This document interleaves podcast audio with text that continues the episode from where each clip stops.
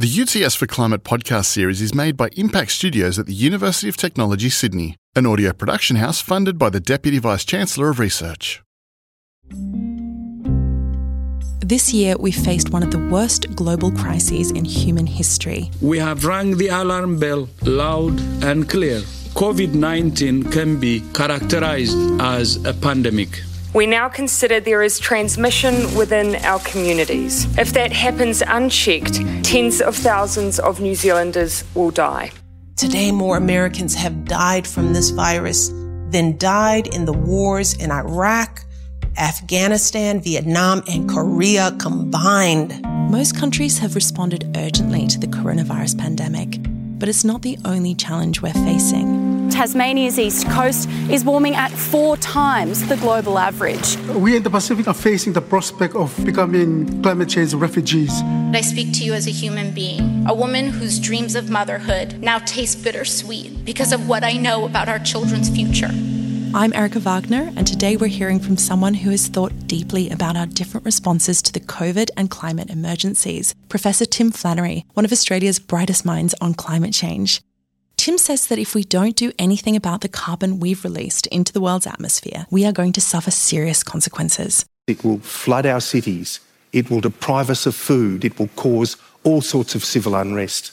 But there is an unlikely hero that could help deliver us from this dystopian future. And that hero is found washed up on our beaches and lives deep in our oceans. And I have to say that as someone who studies marine science, this solution is pretty fascinating. It's seaweed. Tim suggests if we do it right, seaweed could draw down the atmospheric carbon, and even better, we could see results quickly. You know, if we could cover 9% of the world's ocean in seaweed farms, we could draw down the equivalent of all of the greenhouse gases we put up in any one year, more than 50 gigatons. Tim Flannery spoke about these big ideas with UTS industry professor and former New South Wales Premier Bob Carr. I want to start by homing in on the great challenge of our time that is, global warming in the era of pandemic. Tim, what do you see as the big link here? What do you think the existential challenge about climate, the shift in climate, at a time when we're all focused on the immediate challenge, the drama of this pandemic? There's some really striking similarities between the pandemic and, and, climate change. Both of them have to be dealt with in advance of the crisis manifesting at a large scale. And both of them present political problems, very difficult problems. They need to rely on expert advice and do hard things. So there, there is broad similarities. Um, with COVID, I think Australia's been spectacularly successful. But for climate change, we are still the wooden spooners.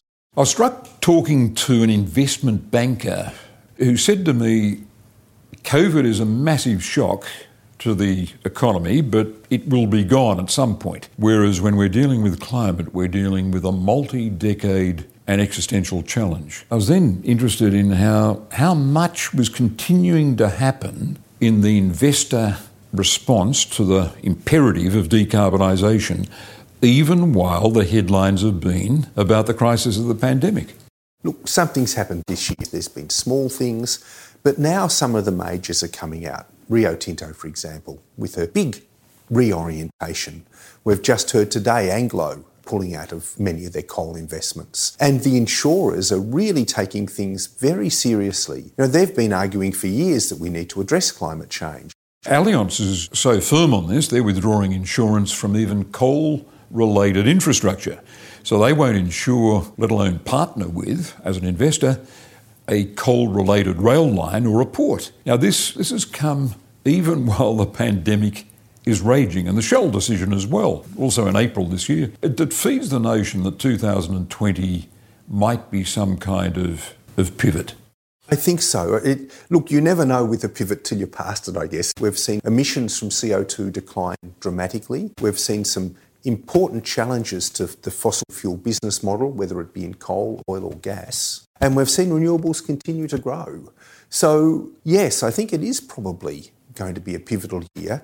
Whether we'll be able to make the deep cuts we need to to get on a more sustainable pathway or not still is unclear, I think. Yeah, well, let's focus on that. Basically, my question is how much time have we got?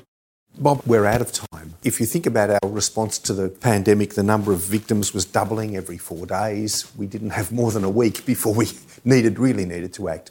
With climate change, we're now in a position where, you know, on the balance of probabilities, we're committed to between 1.5 and 2 degrees of warming. We need to act in a a threefold way. We need to cut those emissions, we need to protect our assets, and we're seeing some movement around with geoengineering to protect the barrier reef, for example, to do that. But we also need to develop the equivalent of a vaccine, and that involves drawing CO2 out of the atmosphere at scale. Now, all of those three responses have their own timeframes and they're very different, but we need to do all three and we need to start doing all three today. Is drawdown a radical concept? Is that really being taken seriously, in your view, in the international negotiations, or is that way out there beyond the immediate horizon? Until the Paris Agreement, and indeed for a few years afterwards, uh, drawdown was seen as a radical thing and wasn't really part of the global discussions. Now, the reason for that, I think, was that there was a political imperative to focus on cutting emissions, and people felt that perhaps talking about drawdown might offer a get out of jail free card to polluters. The whole kind of orientation now of, of, our response has changed to such a degree that we're starting to see drawdown now being much more an integrated part of the, the human response. Having said that, you know, I've looked through uh, probably 10,000 drawdown options over the last decade or so. 10,000? Yeah, we had with the Virgin Earth Challenge, we had 10,000 entries and there was just so many. But, you know, I came down at the end of the day to realising there's only three or four options that are likely to be scalable.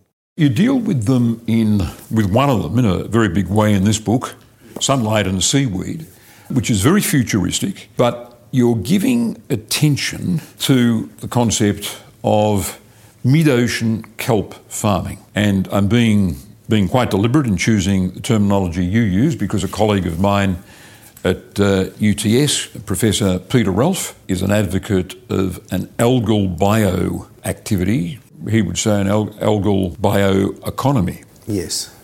Yours goes even further than that, of course, to something in the deep ocean. What's the idiot's guide, something appropriate for my level of scientific literacy, about this concept of deep ocean farming of kelp? Sure. Well, look, the reason I ended up settling on that as the most a one of the two or three most likely pathways through to large scale sequestration is essentially that issue of scale and where we are in terms of current technologies. Right? So if you think about what drawdown involves, it involves a capture mechanism that has to be very big. And just to give you a sense of scale, we put 55 gigatons of CO2 into the atmosphere a year as a species. If we wanted to take out one eleventh of that, Bob, so just five gigatons, by planting trees, which everyone understands, we'd need to cover Australia in actively growing forest. And over a century or so, we might get out one eleventh. So you need a big space. The only place where that sort of space exists in an uncontested forms is the mid-ocean. And by great good fortune, in the mid-ocean we have not only the space to capture the CO2, but we have a repository for storing that CO2 long term. And that repository is the deep ocean below a thousand metres. So if you grow seaweed and you cut it off, sink it into the ocean deep, the nature of oceanic circulation is such that that CO2 in that seaweed is likely to remain out of the coupled ocean atmosphere system, upper ocean atmosphere system. A storage of, of carbon. That's right. To use the Shakespearean language, in the deep bosom of the ocean buried. Indeed, yes. So that is that's the concept. There are a number of caveats and uncertainties. Yeah, where do you seed the kelp? Is it adjacent to land and then transported to the uh, middle of the ocean, or do you grow it? Do you cultivate it in that deep ocean? Kelp organism uh, has a complex lifestyle with two phases. There's a sexual phase and an asexual phase. So the kelp we see is the asexual phase, but there is a smaller sexual phase in reproduction. Thankfully, kelp farming is, is a long standing business, and people now understand how to grow, seed, and mature kelp. So that can occur anywhere. The bigger issue for ocean farming is where do you get the nutrients to feed that kelp? Because the mid oceans are a biological desert. That's why they're empty. There's nothing there. The answer is that if you go down 300 metres in the ocean, you get into a lightless zone, which where the water is very cold and where there are abundant nutrients. So we can use wave energy, solar energy, wind energy, whatever you want, to pump up that nutrient rich water. It doesn't take a lot of energy, it's about two metres of head pressure for the engineers among us to do that. And you can then irrigate your crop with that nutrient rich, cooler water and allow for optimum growth. At what stage is the, the scientific work on this? To people like me, it sounds science fiction, but is there serious exploration of this as opposed, for example, to the, the work that Peter Ralph's doing at, at UTS, which is about using algae to produce uh, substitutes for plastic, for example? The science of using algae to produce product is far more advanced than the science to use seaweed to sequester, to draw, capture and sequester carbon. And the reason for that, in part, is that you need a market to drive innovation. In the absence of a global carbon price, who is going to pay for ocean going seaweed farming?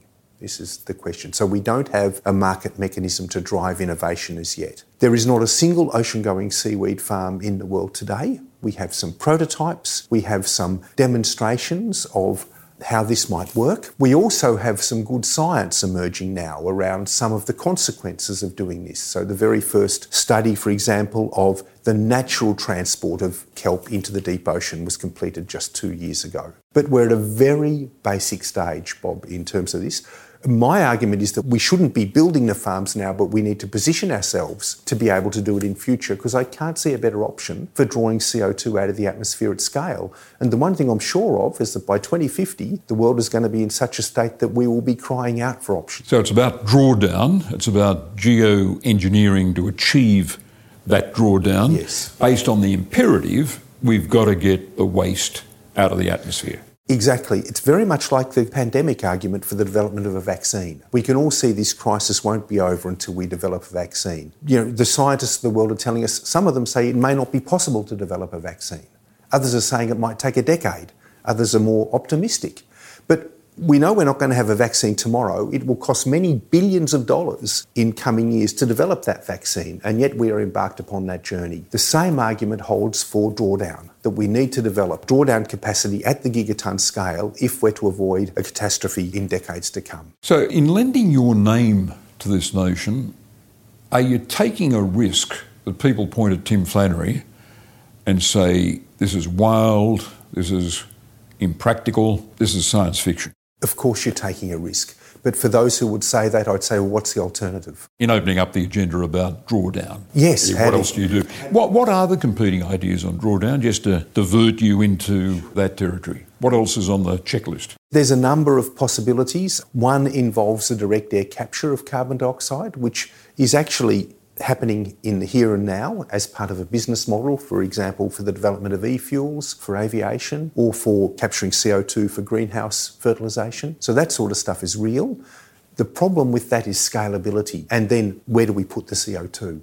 Now, some people are talking about geological sequestration. It may be possible, but we have to demonstrate that. Another option is the use of silicate rocks. And again, this is an area Australia could be really leading in. We have enormous capacity to understand mining and how it's done efficiently in this country.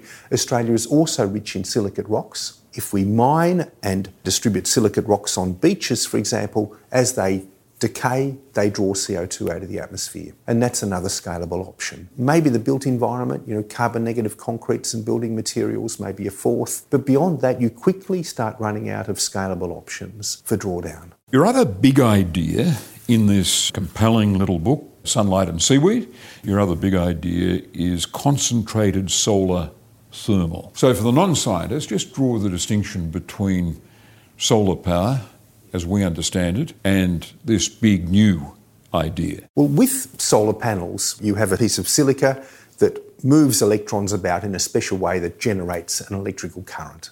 So, you just put that electrical current straight into the system. With concentrator solar thermal technologies, you're dealing with heat, and you can use that heat for any purpose. You can use it to drive a turbine to generate electricity, or you can use it directly in industrial processes. If you can generate sufficient heat cleanly, you become an alchemist because you can break apart molecules. You can do anything. And so it seems to me that there's a, an a priori case that, that concentrator solar thermal technology will be a very important part of our future, particularly for industrial applications. Very efficient, You don't have to make specialised solar panels, you just have mirrors that reflect the sun to a central point and heat a fluid. And where's the work taking place on this? I'd, I'd, like to be able to be told that Australia has got a chance of being a, a world leader at this. Well, we have the resource. We have the, one of the best solar resources on the planet. Yeah, the argument that's always made uh, Australia should be leading in every aspect of solar. Yeah, sadly, the, the key work is being done elsewhere. So, the, the most advanced thinking in terms of heat transfer is coming out of the University of Naples, surprisingly, in Italy. Spain was a very early developer of concentrator solar thermal technologies. This was taken up in the US, which had, I guess, in some ways a bit of a false start because they were dealing with very, very large scale technologies at a rather immature level. At the moment, the field is much more open, and I, I think it's yet to be determined who will power the next generation. There's some very interesting technologies coming out of both Israel and Italy at the moment, which are modular. So these are scalable, ideal for uh, Australian mining circumstances, for example, for that reason. But we shall see where this leads. And a, rough sense of how far off this might be? Well, this is a it's a fairly simple technology. It's scalable. One thing you do need though is a driver to allow it to compete with the very very efficient wind and solar technologies that are already out there. So if there was a government subsidy or some sort of incentive to clean up our industrial sector here in Australia, you may well find you have that driver to get you some scalability and start building these more specialist plants that'll be very useful for say minerals processing. So this is the this is the next frontier of solar. I think so. Yeah, I really do. I think that the electricity market is very much tied down now with wind and solar. We can see the hydrogen economy developing, but there will always be an opening, I think, in terms of industrial processes for very high heat, very high heat applications that are inexpensive. It's a few years since Sunlight and Seaweed came out, and an enormous amount has happened since then apart from the accumulating evidence of the reality of climate change, the big thing is the fall in the price of renewables. It's as if everything we were hoping might happen back in 2017 on this front has, has come about. It's astonishing. I was just reading recently that Abu Dhabi has announced a price of 1.3 cents a kilowatt hour for their new solar, which, if you'd have said that 12 months ago, people would have laughed Even at 12 months ago? Yeah, no, it's, it's, it's crazy low price.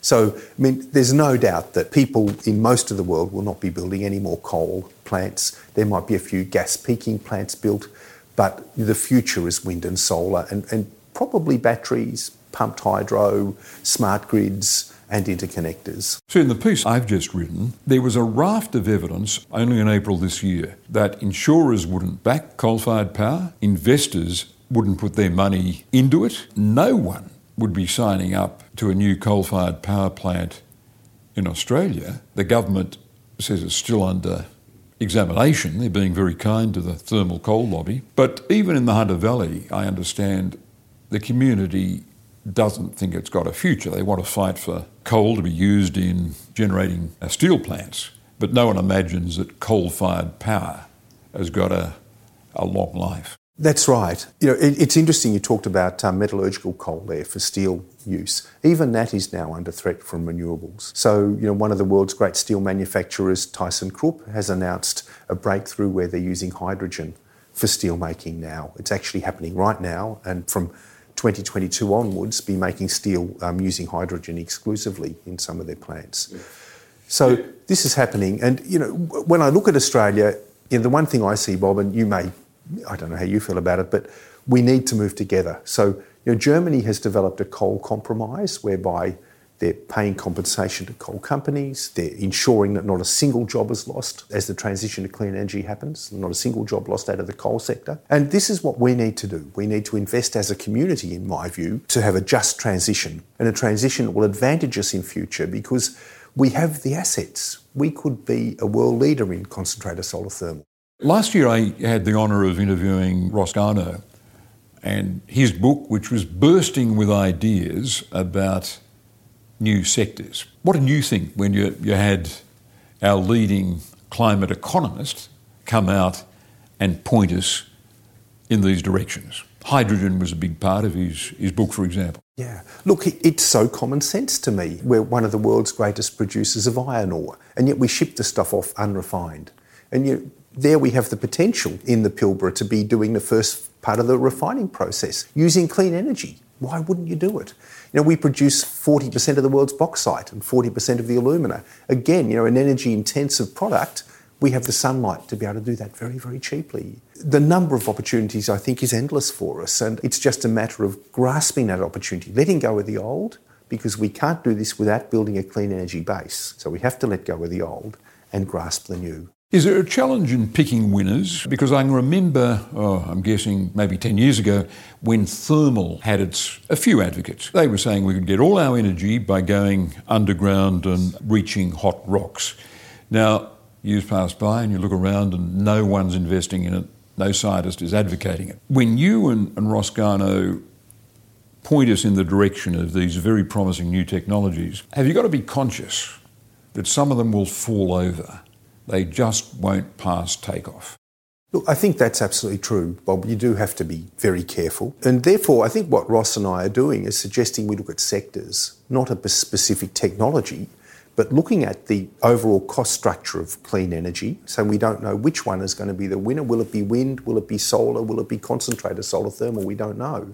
But we can see the potential there. We can see the way the world's changing and that we need to make that shift from fossil fuels into clean energy as you say, in a way that doesn't necessarily back winners. But this is the sort of thing that the Clean Energy Finance Corporation and ARENA are very good at doing. They are the experts who look into this and, and encourage experimentation or encourage production. All would have been easier, of course, if we'd made the decision over a decade ago to put a simple price on carbon, one that had an incremental effect on the price of household heating and yeah. yet at the same time send a message to investors that fossil fuels were a losing proposition you had to get into the new areas. The political deadlock in Australia prevented us settling on what I would call the elegant simplicity of a tax on carbon that saw consumers and, above all, investors shift to the new opportunities. Well, Bob, you were in the middle of that, and um, I, I, mean, I was involved tangentially. I was chair of the Copenhagen Climate Council at the Copenhagen meeting, and I remember walking away from that meeting as depressed as I can ever remember myself being because I knew at that stage that that failure meant that drawdown was inevitable. We'd have to develop a whole new approach. Because at that point, we could have actually made progress just by cutting our emissions. And as you say, putting a price on carbon, developing a new industry. I guess there's no single person or group at fault, but my goodness, you look back and you think what a lost opportunity that decade was. A missed decade, a missed decade. The prospect of young people, say 20 years from now, when we're living with the wreckage of our failure to do precisely this, cut carbon when we could have, is something we've got to consider. I mean, young people in the 2030s would be entitled to be very angry with their forebears for dumping it all on them. Yeah, I think that's absolutely true. You know, you look into the future and, and, just the bushfires that we saw in Australia this year, we know that climate change is driving up the probability that we'll see fires on that scale. Sea level rise and the costs it will impose, biodiversity loss, extreme weather events, storms and so forth, and the damage that will impose. You know, you can see how this will cripple our economy in, in, into the future when it didn't have to be that way. Imagine if those fires had coincided with the advent of the pandemic? It was good luck. You know, I, I, look back on January, there we were wearing masks in Australia, little thinking that people in Wuhan were wearing masks for a very different reason. So I think the, the pandemic has taught us something. Now, for climate, that's getting a bit late, but you know, we, we have to start acting soon because otherwise the opportunity will slip through our fingers. Tim, thanks for those thoughts. Uh, thanks for pressing the urgency of them. Can I ask you this? What are you writing now? Because it's impossible to think of you without contemplating the book that you're working on because you're always producing a book. I think there's about 30 of them. Look, I'm working on a short book at the moment called The Climate Cure, which lays out, in light of the experience we've had with the pandemic, what the pathway is for Australia in terms of policy and so forth to get a prompt resolution of this problem looking at the costs and whatever else. And you can see it's also doable, Bob. This is what's frustrating. It's also doable and common sense, and yet we haven't mustered the will to act. Tim, final question. Do you get feedback? Because my impression is the electorate is acutely interested in this, and you can have a conversation anywhere about gas or nuclear, the promise of solar, extreme climate events, that our country has got, unlike America, I would say, a high civic IQ. And it, can easily be engaged with climate. Absolutely. Uh, you go, particularly in regional Australia, which astonishes me. You know, farmers are very much aware of this now because they're living with the consequences in a in a way that people in the city don't. Soil, rainfall, Absolutely. all of that, all that agenda.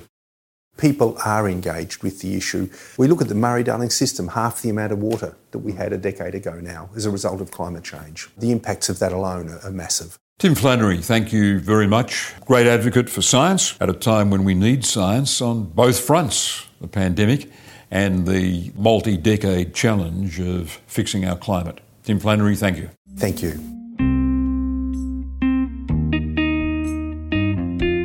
That was climate scientist, writer, and conservationist Professor Tim Flannery speaking to Bob Carr on May the 8th this year. This is the final episode of UTS for Climate, but we know the work doesn't stop here. To continue the discussion about climate change and to see some of the inspiring projects UTS researchers are working on, go to the UTS for Climate website. Just head to utsforclimate.uts.edu.au. That's UTS, the number 4, climate.uts.edu.au. I'm Erica Wagner. I hope you've enjoyed this podcast series. Thanks for listening.